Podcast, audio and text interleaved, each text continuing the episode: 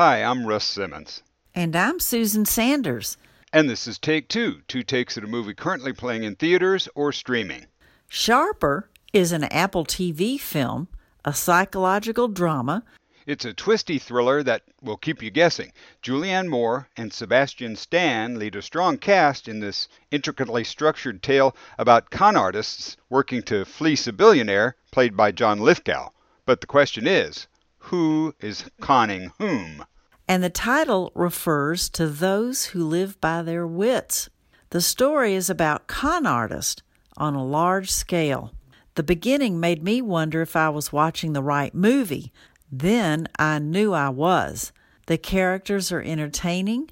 If watching con games, how they're implemented and carried out, is a guilty pleasure of yours, well, then this film is for you. The plot is a bit of a con itself. It doesn't follow a linear pattern, so scenes that you're seeing at one moment are sometimes simply a setup for something that will make sense much later. The acting is good with twist in the plot.